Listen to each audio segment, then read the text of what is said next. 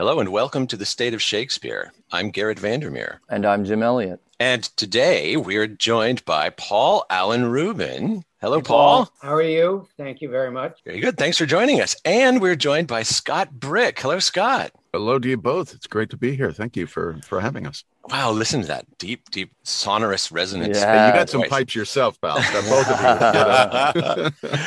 well, Jim, why don't you tell us about Paul, and and I'll follow up and and tell our audience a little bit about Scott. Excellent. Well, briefly, Paul Alan Ruben is the winner of two Grammy Awards for Best Spoken Word: "Lies and the Lying Liars Who Tell Them" by Al Franken, and "Always Looking Up" by Michael J. Fox. Paul has produced and directed multiple award winning audiobooks and continues to teach storytelling to emerging and professional narrators in New York City and across the country. His current project, The Tragedy of Macbeth, which Paul directed for Dreamscape Audio, was released on March 18, 2021. The play features 10 actor audiobook narrators, including some of our industry's most notable performers, including Mr. Scott Brick. I think that's my cue, isn't it? We're also joined by Scott Brick, who is an actor, writer, and award winning audiobook narrator. Scott was hailed by Audible in 2012 as their most prolific narrator. Brick has narrated almost 900 audiobooks and was induced into the Audible inducted. Narrators. In, inducted. Inducted. Did I say induced? yes. I am okay. It's good that we're talking to audiobook professionals because yes. we, can some, we can get some pointers. Scott was inducted into the Audible Narrators Hall of Fame in 2018. So, welcome to you both. It's wonderful really, to be really here. happy to be here. Yeah. So, all of the other projects you've worked on, Paul, have been, you know, non Shakespearean. So, what got Macbeth into your head? Macbeth didn't really get into my head to the degree that um, I was talking uh, to uh, Dreamscape Audio, and they had said to me, you know, we're going to do Macbeth. Would you like to direct it? And I said, yes. I said, if you allow me to cast the program, the, the play, yes, I would like to direct it. And so I promptly called up the best narrators that I could think of, many of whom I know, including Scott. And that was how I came to be doing Macbeth. And yes, this is the first Shakespearean play I have ever directed. Wow, wow, wow. When was the last time you had uh, actually even interfaced with Shakespeare? Well, my background is as a theater director, and I mm. studied theater. I've been in the theater my whole life. Now you're at the, as we speak a little frozen, which works for me as long as you can hear me. I think I'm getting you. Okay, that's how I like actually actors to work with me. Is just when I talk, they freeze, and that always helps a lot. Scott's very good at that. It's um, funny because it's true. so uh, I have seen multiple Shakespearean plays. I've read them, and in fact, I didn't feel particularly um, unsettled by by that because at the end of the day, for me, there is, in a very particular way, uh, no difference between Shakespeare and um, any other play that you could think of. So when I first hear audio only production of Macbeth, I'm picturing 10 actors in a room with music stands and one choir mic in the center and reading the play from start to finish and recording it and you're done. I have a feeling that this project was a bit different from the way I imagine it. Wouldn't I have loved that? I would have. Have you heard of COVID 19? so uh, I was uh, compelled essentially to work with all 10 actors separately each in their own home studio. So, full disclosure, I did have Scott and Lady Macbeth together, each in their own home studio. But of course, all their other dialogue with everybody else had to be done wild. So, so this was uh, totally asynchronous or almost totally asynchronous recording? It was, if you will, asynchronous. And, you know, it was done in that sense like a movie, mm-hmm. out of order. In fact, the first person that I worked with was a, a, a, wonderful actor and narrator named Simon Vance, and Simon will be the first to tell you that he's almost as good as Scott. And um, Simon will shoot me now. So, uh, and uh, and So he he was Macduff, and he was the first person I worked with. Well, this this begs the question of Scott. Scott, how was it working on a theater piece where so much is, of the interplay is between two characters and their dialogue, Yeah. and not having that? I, yeah, I tell you, it was it was definitely a challenge. It's it's it's certainly not the way that we've all grown accustomed to doing multi-voice recordings over the years. My first one was about ten years ago, and we had a um, it was uh, a reading of Joan of Arc, and Ed Herrmann is there, and you know Christopher DeBory is there, and all these, and Amy Irving was there, and I'm like, oh my god, this is marvelous. And then and uh, yes, we were all in the same room going through it at the same time. And then occasionally you would have scenes that would be done out of order. This was all isolated. And Paul was extremely generous with his time. We all had a table read, which was wonderful. There was 10 different tables, of yeah, course. exactly. But but at least we got to hear what one another's takes on the character. And I thought that was vital. Uh, before any of us went down and laid down any tracks at all, we got to hear each other's approach to these characters. I got to hear Simon as Macduff and Dion as as Banquo uh, and Kathe as Lady Macbeth. And I said to Paul, you know, is it possible that because uh, uh, come on, Macbeth and Lady Macbeth, they they have so much interplay. And I said, can we do it? And we all three of us uh, paul kathe and i we got on a zoom call and we could at least hear one another even though we were recording in separate locations we were reading to one another and uh, we tried to do, to do the same thing with banquo because most of macbeth's other scenes when when it's not lady macbeth it's he's with banquo until things go horribly horribly wrong Yeah. and uh, Paul was very generous. He had already worked with Dion. And, and I said, Could you give me f- 10, 15 minutes? Like before each scene, I would listen to Dion's performance because you don't know how hot to come in sometimes. You don't know how subtle you can be sometimes. And I think it was when I heard Dion uh, basically in that the Macbeth's coming out party when he, he's there in front of the court. And I heard Dion how close to the microphone he was and how soft. He got in so close and says, Thou hast it all now.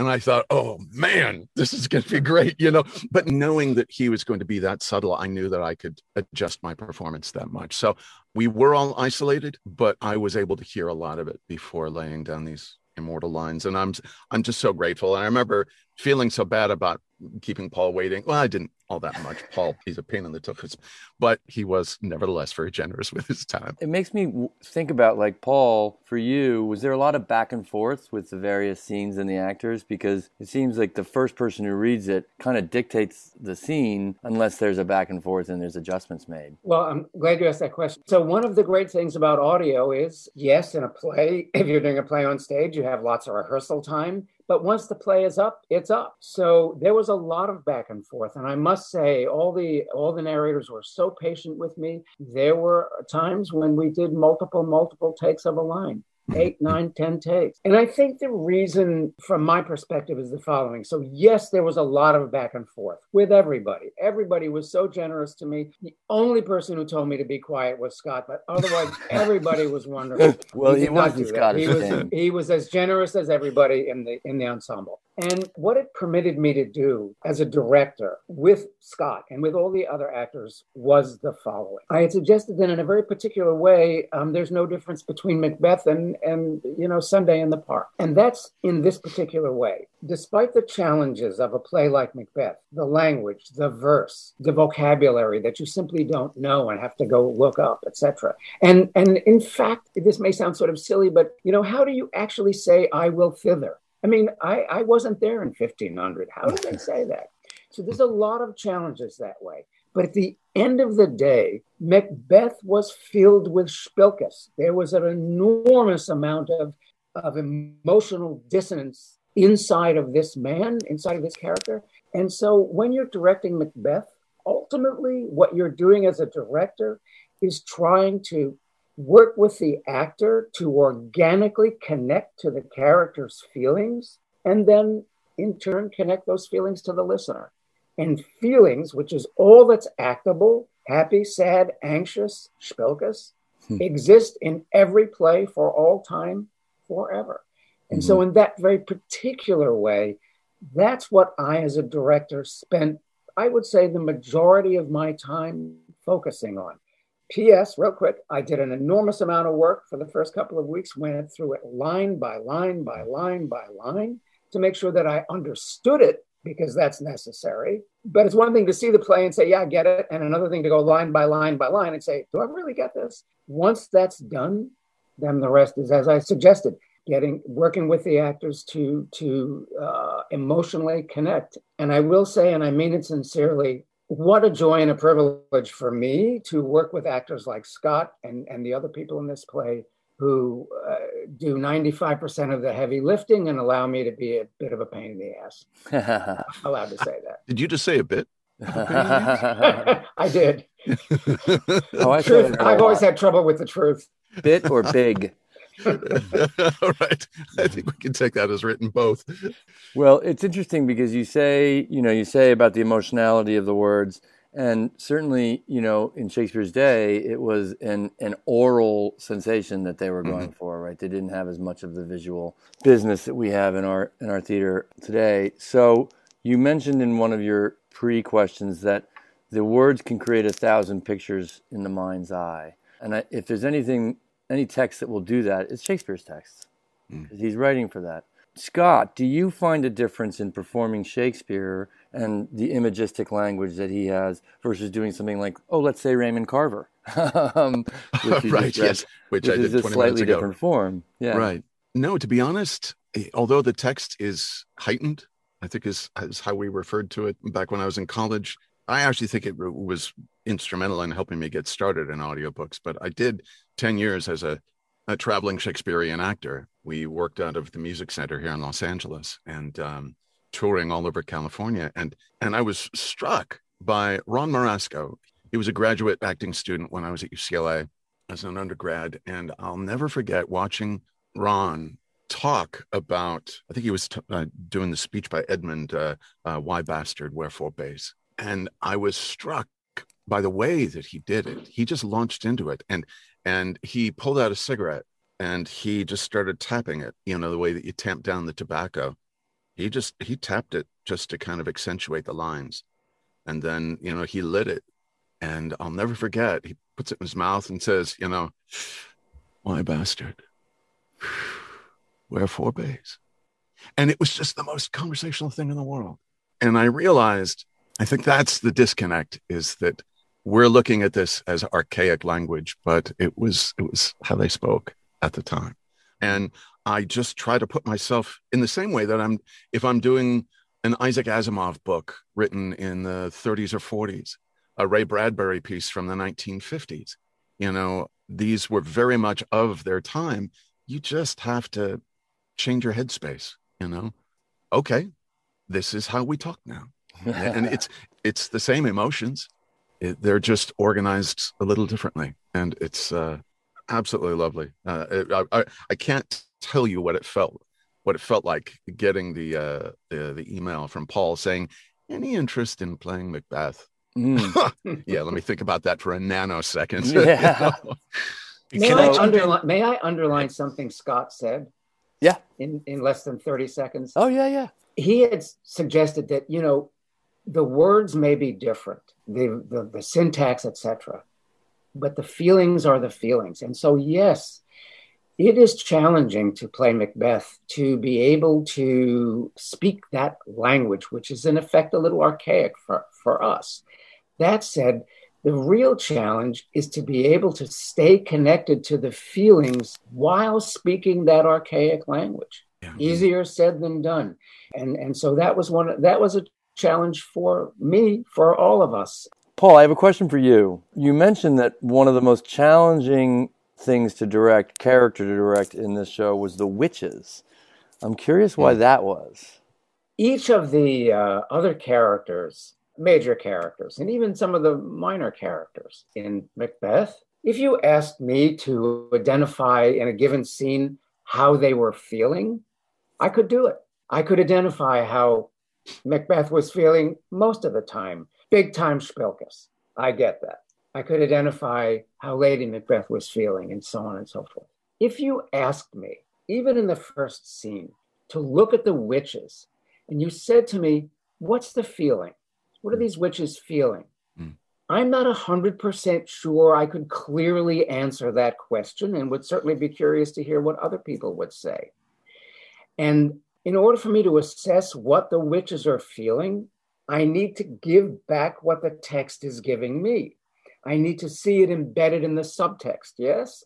I look at the witches and I look at what the witches are saying and doing. I ask myself, okay, what's the feeling? And so here's why I asked that question. I asked it because if I can't identify the feeling, I am liable to play these witches stereotypically in, in a way that sort of indicates, to use the acting parlance, what I think a witch must sound like. Mm-hmm. And so I asked myself, what does a witch sound like? I asked the three women who played the witches, and I said to them, so let's not go there. Hmm. Let's look at the text and see what we can see in terms of the subtext that helps us identify how these witches are feeling. And what I came up with, and what they pretty much came up with too, was the following. What I saw was the witches primarily, if you look at their dialogue, seemed very much to be enamored with messing people up, hurting them, making their lives really, really uncomfortable. And that seemed to turn them on. So I said to the women who played the witches, I said, see if you can translate that into a feeling. How does it feel to want to just mess, mess up somebody? It means essentially you don't like them. You may not be angry at them, but you have no you have no use for them. Let that palpitate inside of you. And I said, and so we may see what people say, but I don't want to do the stereotypical witch. Boil, oh boil. Oh, yeah. And so as a consequence, we didn't do that. And I got a little bit, a teeny little bit of from the witches, uh, just a little more character voice. But, but pretty much I stayed away from it. And very lastly, the reason, another reason is simply this. I would argue two things. Number one, the voice can't act. Mm-hmm. All it can do is make sound. If you essentially attempt to get the voice to act by talking like this, then by definition, what you'll get is something that indicates a feeling, but that is not organically there. Hmm. So that's was the challenge with the witches, and that's what I tried to stay away from and get them connected and rooted into a feeling so that they could then go out and do their bubble, bubble, boil, and trouble thing. That's a really great answer. I like the idea of mischief makers. Yeah. Mm-hmm. Well, I'm going to challenge you on that, Paul. And I, I, feel comfortable doing that because I'm in no danger of, of getting hired by you anytime ever. So, just to let you know, I, I don't feel comfortable because uh, uh, I, you could always press that off button. and I, maybe challenge is not the right word, but in a situation where, where as you say, you the director don't have any clear idea of what the what the feeling needs to be that's evoked. Mm-hmm. Is it your job to have that idea, or is it the actor's job? Both. If in fact all that's actable is feeling, and I would argue the only thing Scott can act is the feeling. He can't act the words, he can't act the verse, and he can't act the poetry. That's what Bill does. Bill Bill's responsible for that, not Scott. What Scott's responsible for is mining the subtext, mining the feelings inside those words. So as Scott and I and all the other actors collaborate, our job one, from my perspective, because Scott has other job ones too, but from my perspective, our collective job one is to be sure that A, we're mining the feeling, we're we're connecting to the feeling, and then B, giving back what the text gives us. So, how do you see your role as a director in that process? I see my role the following way. If a given actor is narrating a line, so I'm going to be, I'm going to exaggerate a little bit for you. Let's say, and it's Shakespeare, and let's say the actor says, Yes, we must go yet down yonder to the blah, blah, blah, blah, blah, like that. What I then hear is essentially the voice presenting a line. I then will often say to the actor, "Great, wonderful. What's the feeling? How do you how do you, how does or how does the character feel? Oh well, he's happy, sad, etc., etc." Once we connect to that, I'll often ask the actor, "Okay, do that again, but don't help me with your voice. Less, less, less. Feel it, but don't help me."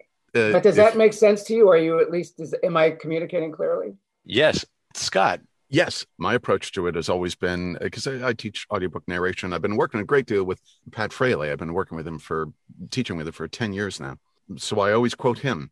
What we do is it's a combination of techniques and truth.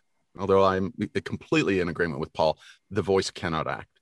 But there are things that we can do to our voice. Matter of fact, there are six characteristics that we could change these are techniques that we can do if if somebody's described as their voice is is rather dusty or if it's really constricted and rather gravelly okay fine. You know we have to do that. But if you don't simultaneously wed it to the truth the emotional truth of the scene then it's uh, there's that biblical line. It's like a a, a, a clanging cymbal. Uh, it's an empty experience. If you just go with the technique and don't focus on on the emotion behind it then why are you wasting your time or mine or the listeners? Where does intention come in? I mean, in acting, we talk about objectives and tactics and intention. Where does the intention come in, or does it? I would ask you to just briefly explain what you mean by intention. What you want, what the Okay. character's after. Mhm. What's the So I would argue that I would argue the following with any actor. If you talk about what you want, and you are quite right, there is no such thing as a play that is inhabited by characters that do not want anything. Macbeth is no exception. Every character wants something. We've only to listen to Lady Macbeth to really see it Mhm. but every character does. So I would argue the following Yes, you must know what you want, but strictly speaking, if I said to you, All right, act what you want, what would you do? I would act how I get how I how I go about getting what I want. So if All I right, so wanted I to would convince argue you, I might beg, I might plead, I might tickle, I might hammer away at All you. right. Well, first of all, if you're looking at a script, you want to give back what the script gives you. So Right. if the script, if the book is telling you one thing, you have to stay there. At the end of the day, in a particular way, very reductive, you are going back down to simply saying, "Look, Jim, how do you feel? I know what you want, but how do you feel? Are you happy, sad, angry, anxious? It isn't that complicated. There aren't that many feelings. That's No. why everybody sees a shrink." none of us know how to even talk about our feelings so once you once you are connected to that feeling and once you are connected to the stakes meaning how badly do you want it i believe that in effect at that point you are so connected to the subtext and i always tell actors this that the subtext will direct you you do not want to direct the subtext which is in part what scott's talking about if the actor has a craggy voice, if you are not connected to the feeling and letting that feeling direct you, you are in effect letting the craggy voice direct. And all you're going to then get is indication. And it's going to be phony, false, silly, amateurish, etc. Lastly, one of the things the audio that I think was just a phenomenal plus, if you will, to be able to work with audio is Scott and all the other actors are four inches from the microphone or whatever. Mhm. Right. And so I often tell actors and narrators in particular look at this intimate medium, translated less, less. Don't help me. Don't present it. Just feel it and connect yourself to it. And when you do, you will be moved and directed by the subtext, and there will be more nuance in your performance than is directable. So when I sit and listened at times to Scott and Kathe and the rest of the cast, all of them, I would think to myself, wow, I'm going to take credit for directing that, but I couldn't direct that if my life depended on it. So I'm going to jump in here as as the youngest member of this conversation, Oh, and Garrett. by extension, Yeah, rub But I'm only 17.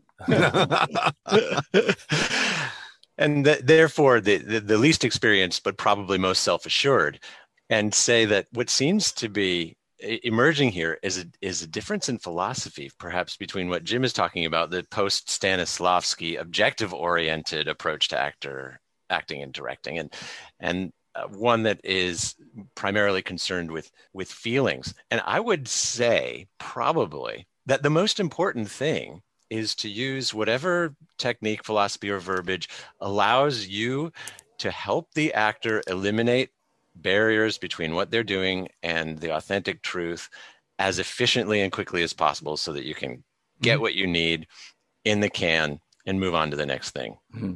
Well, I'm glad you said that because with audiobook work and this play in particular, what you're suggesting is almost job one. Yeah. We don't have time to sit around for two weeks. And so for me, oh, yeah. one of the challenges with Scott and everybody else in there is to do the following give actable directions. Mm. And I think again, if, if especially if students are listening, if they're student directors, very often an actor will not be able to translate a direction into that which is actable. It could be their problem. It could be because the direction itself isn't actable. Mm-hmm. And so part of my challenge and part of what I've done for the last 25 years is to continue to try to train myself to give actable directions. So I'll give you an example. If I'm working with an actor, a good actor, sometimes I will hear a line that doesn't quite sound connected to me to whatever the feeling is. I will say to the actor, take him seriously. Take her seriously. And bang. I remember one line in particular I will not yield to kiss the ground at young Malcolm's feet. And Paul, he gave me that direction. What he just said, take this seriously. What does this mean? Just plant yourself in that in that mindset you know? Are you going to admit defeat? Are you going to give up? And he's like i need more heat. I need i need it hotter. And i remember thinking well you know i'm not reading this opposite simon vance. And uh, you all know there's action and reaction. And i'm reacting to however simon says then yield ye coward you know? And i don't know how hot he's been. And so I even said that to him. I was like, Paul, I feel kind of inhibited. I, I want to take this line seriously, but I don't know how hot Simon gets. And Paul goes, Yeah, he's pretty hot. said, okay. And I just screamed, you know, I will not yield to kiss the ground at young Malcolm's feet. It's probably the hottest I've ever read a line in front of a microphone in my career in mumble mumble years. But, you know, Paul gave me that freedom and that marvelous direction, that insightful direction. Take this freaking seriously. This is do or die, literally. This is the moment. I love it. That's such a fantastic story. I tell you, I it audio gives you an opportunity that we don't get on stage or in front of the camera. Garrett, I think this will be a familiar scenario to you. I was on the Freud Playhouse stage at UCLA. Uh, Michael Hackett is directing me and I had never done anything in a theater this large. And Michael says to me, Scott, you're giving me marvelous screen acting. And I didn't understand it. I was 17 years old. So to illustrate it, he said, when you're in front of a camera, and he goes and he stands six feet away from me, he says, I'm where the camera is. You're reaching me. And it's wonderful. And then he goes out into the audience, into the back row of the Freud, and he says, But I need you to reach me back here. And from that point on, I thought, oh, this is the acting paradigm. Where do I need to reach? It's either six feet away or it's 60 or 600. But it was within a year or two of uh, doing audiobooks that I realized, oh no, there's also right here. Yeah. You are literally whispering in people's ears at one point. And if I'm playing to six feet away, which I did when I first got into the industry, I was playing six feet away, but I needed to play six inches away. And when you understand that there are subtleties that afford you opportunities, the subtlety of the storytelling medium in audiobooks gives you that opportunity for subtlety, then it's a gift. Then you can hear Dion Graham say, Thou hast it now. You know, and, and he doesn't need to do anything more than that. I'm having so much fun with this conversation that if, if we go on much further, we, we're going to miss our chance to hear the excerpt that you selected oh, to share with us. Yeah, we would be remiss if we didn't take advantage of, of such an experienced audiobook voice actor and not hear him perform Shakespeare for us.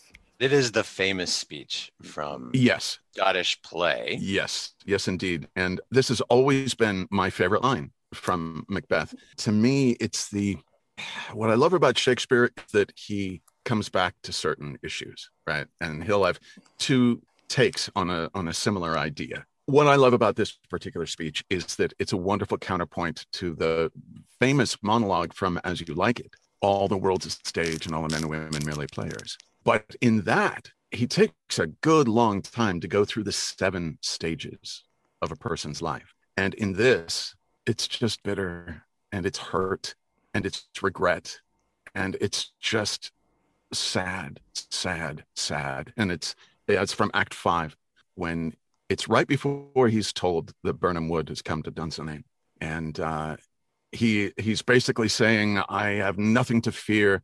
I, I I scoff at fear." And then somebody comes in and says, "The Queen, my lord, is dead," and he says, "She should have died hereafter.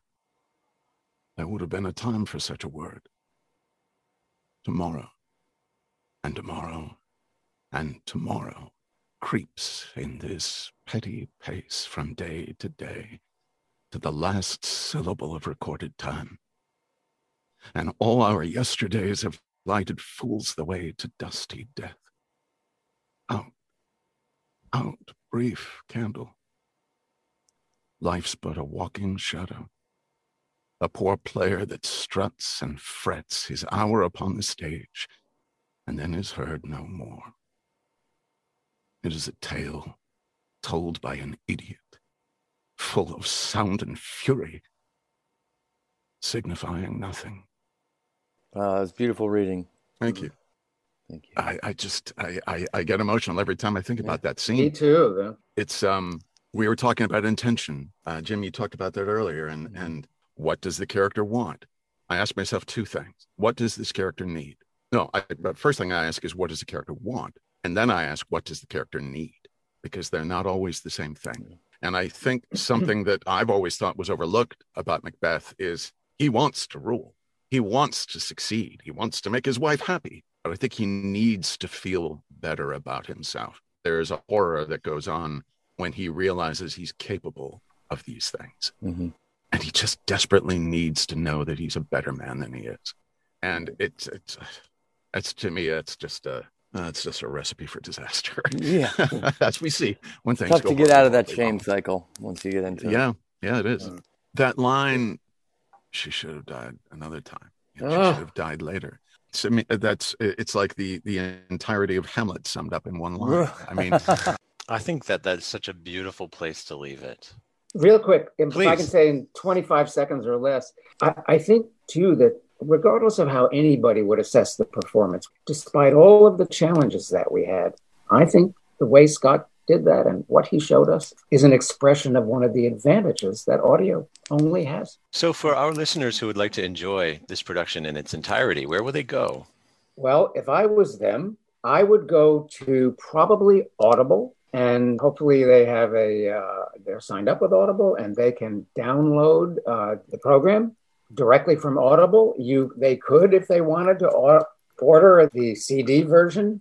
Wouldn't when say, they do the important thing a lot of people will only type in macbeth if you search under the tragedy of macbeth uh, you'll find it much sooner Thank you for uh, that. yeah out recently So, I think we got that in the can. Oh boy, you guys, this was a really was delightful awesome. conversation. I had Yeah. a great time oh for talking me as well you. yeah me Yeah. too this Me is i mean i was i was looking forward to it but i mean i was like damn i didn't know it was gonna be this Yeah. fun Well, Scott Brick and Paul Alan Ruben, thank you so much for spending time talking with us today. We're so excited about this production and can't wait to check it out for ourselves. Yeah.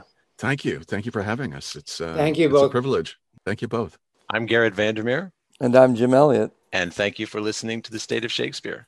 It's fun to work on a play where essentially every scene feels like someone's hand is on the juggler of the character Oh, or God, yeah. characters that are in it. yeah I mean, the only scene that really you don't feel it is, you know, uh, the, the drunk Johnny's scene when he plays the drunk. yeah, the uh, porter. Yeah, the porter. the porter yeah That was just so extraordinary. In, in, in, in one sense, working with Scott and Kathe, I can remember thinking, we took a little break, or somebody was talking, and I thought, oh man, this is so much fun, but fucking, these guys ever let up? I mean, is this like, is there, do I get a break? I mean, is it, do, they look at each other and say, oh man, you know what? I got the roast on, and, you know, could you go get the, uh, know, so No, of it's course I true. know that's Mm. not possible. And so I think for an actor, I'll, I won't speak for Scott, but certainly for me as a director, you know, this is like steroids. It's just it's it, it just doesn't get any better. I could not agree more. It's Yeah, it's it's like you know, look, this is his shortest play, right? right. Yeah. And I, I think that's the power of it is Yeah. that it's you're running at breakneck speed. And it's like Shakespeare realized, okay, I got him up, I got my opponent on the ground. I ain't taking my foot off the back of his neck. And he's just he's just going for blood the whole time. Yeah. And the stakes are so high. The stakes are always right up Yeah, here, right here for the whole freaking thing. Oh, it's extraordinary.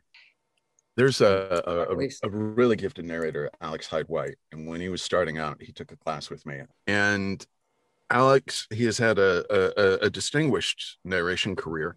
And I had been teaching the eight ways that we create emphasis. And the reason that I do this is because people see an exclamation mark and they get louder. That doesn't mean volume, it just means emphasis. And we have eight ways that we can emphasize things. So I'm leading people through them.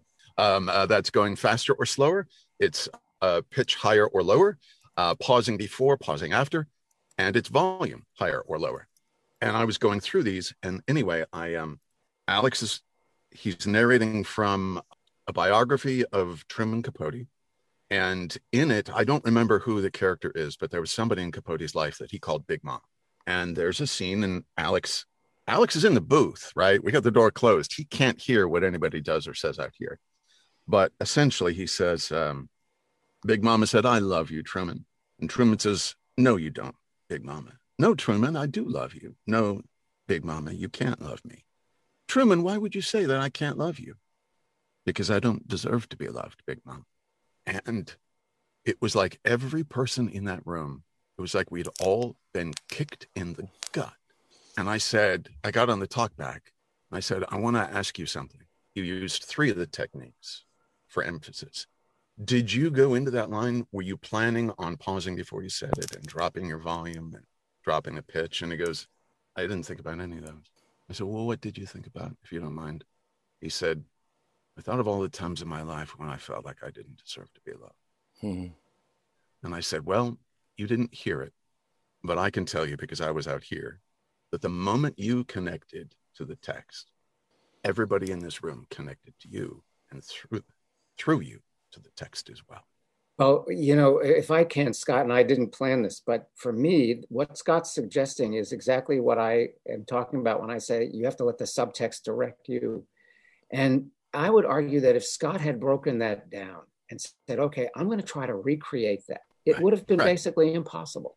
Mhm. So once, when the actor is connected and when the subtext is driving him, I would have bet, you know, all nine dollars that I have in the bank that of course he didn't plan that because if Yeah. he planned it, you would have known it. It might have worked Exactly. okay, but it wouldn't have blown everybody's brains out. All he did was just he married that those techniques. He did them instinctively Right. by just focusing on the truth. So Jim and I are going to start a new podcast, and it's going to be called Masterclass. And what we're going to do is we're going to surreptitiously record everything after we say "Thank you for listening to the State of Shakespeare," Right. and Hey man, and we're just going to it. publish all that. yeah, totally. yeah, exactly. Use it. Why not? Exactly.